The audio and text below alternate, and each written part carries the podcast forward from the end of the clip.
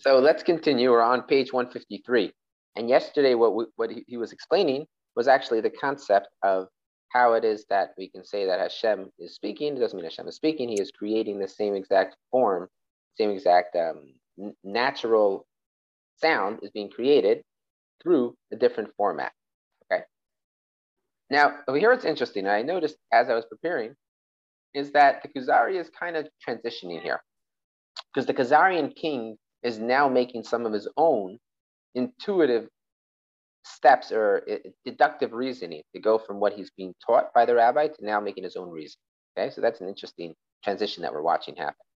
The Kuzari said, I now understand the intricate concept of God's attributes. I also now understand the concepts of the glory of God, emissaries of God, angels, and the divine presence. These terms are used for those things which appear before prophets and other heralds of God. For example, a pillar of cloud, a consuming fire, cloud, thick cloud, fire, and brightness. Okay. Um, he hasn't yet explained how he understands it because I, I kind of missed it. That reasoning went over my head. So let's see what he says. and explain what, what this idea is.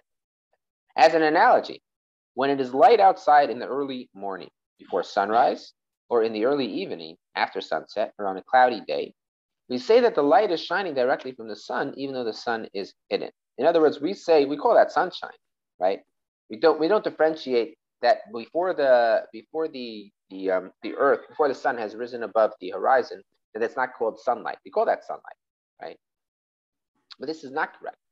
Rather, the sun's light is refracted off the objects which are situated in front of the sun, and it is those objects which reflect that light to us.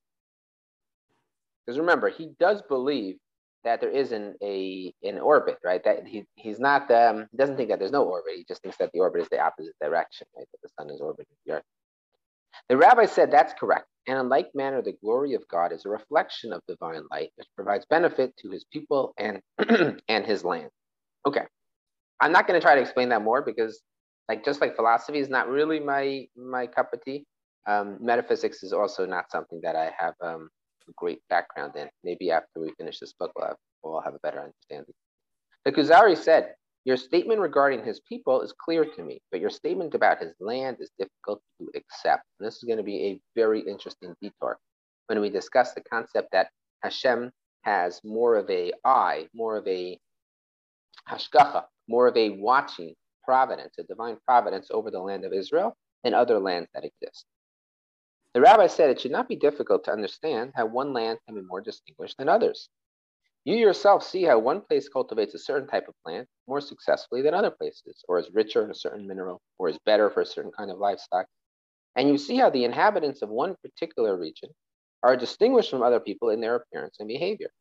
Additionally, one's physical constitution will determine the completeness or deficiency of one's soul. Therefore, one can also see how one region is more attuned to spirituality than another. Now, this is something which we perhaps is not as acceptable today to say as it used to be.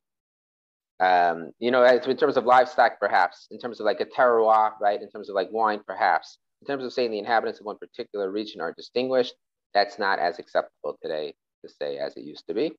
That's not necessarily an indication that it's not true, but it's just a fact that it's not as acceptable today. But once again, it is true.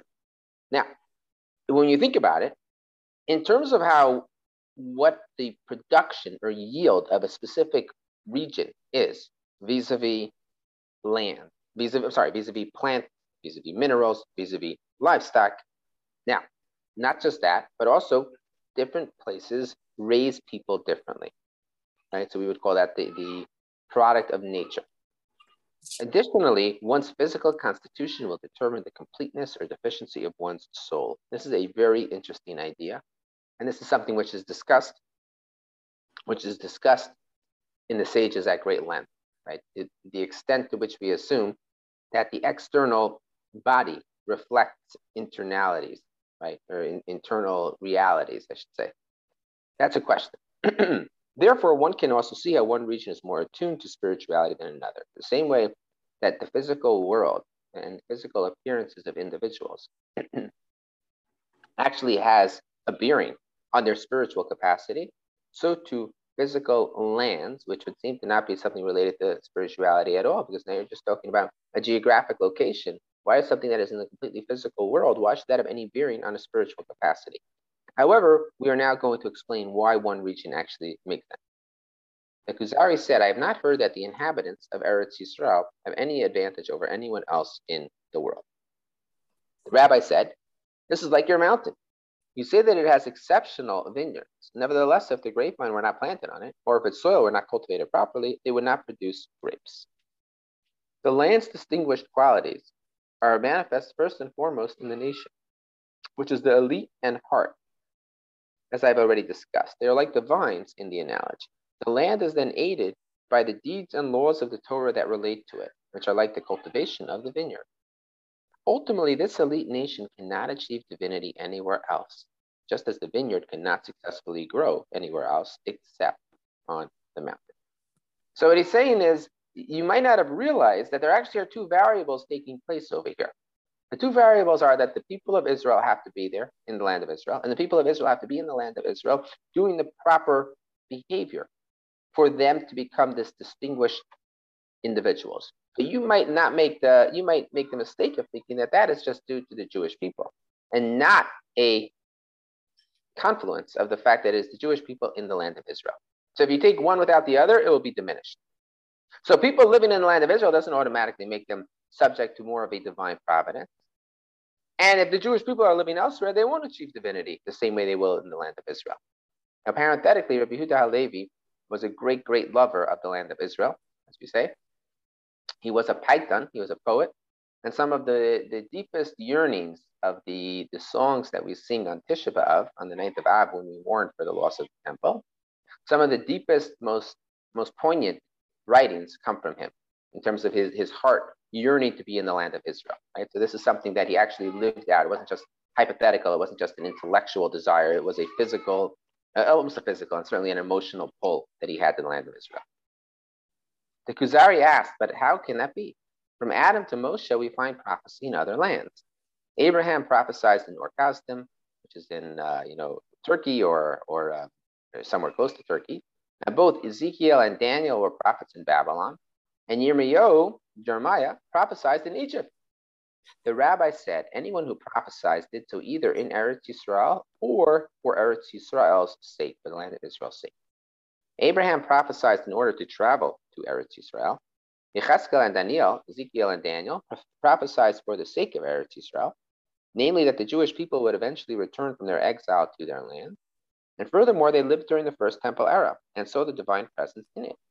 Anyone who had properly prepared himself during this time attained the elite level of prophecy due to its presence, the presence of the Beis Hamikdash, the temple. I'm sorry, the divine presence. Hence, their attainment of prophecy was also due to their prior dwelling in the land of Israel. Okay? So, in other words, either Abraham prophesied before he went to the land of Israel, but that was to receive the message to go to the land of Israel.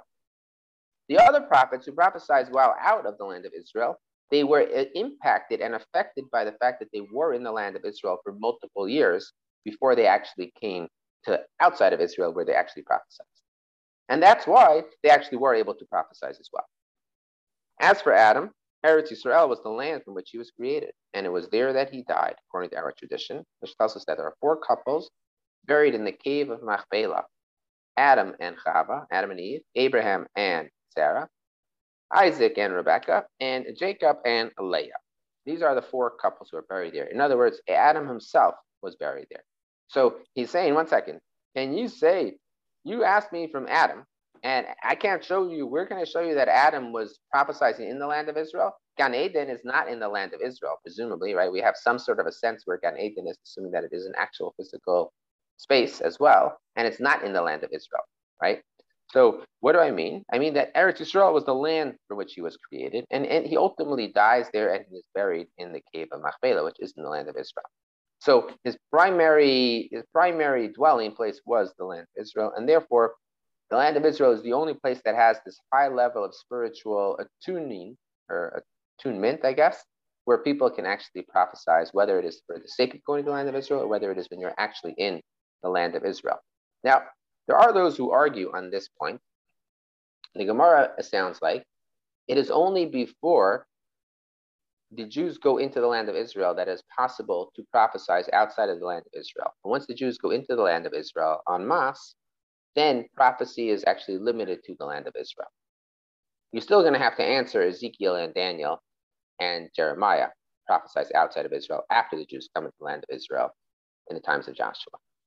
But in other words, the Adam, Moshe, Abraham, that's not a question according to the Gemara, because this rule that you needed to be in the land of Israel to receive prophecy, right, to open up your your frequency on your transistor radio to get the right prophecy, to get that communication, that law only comes into effect once the Jews actually were in the land of Israel en masse. Okay, fine. To be continued tomorrow night, Bezras Hashem. Take care, guys. Be well. Good night.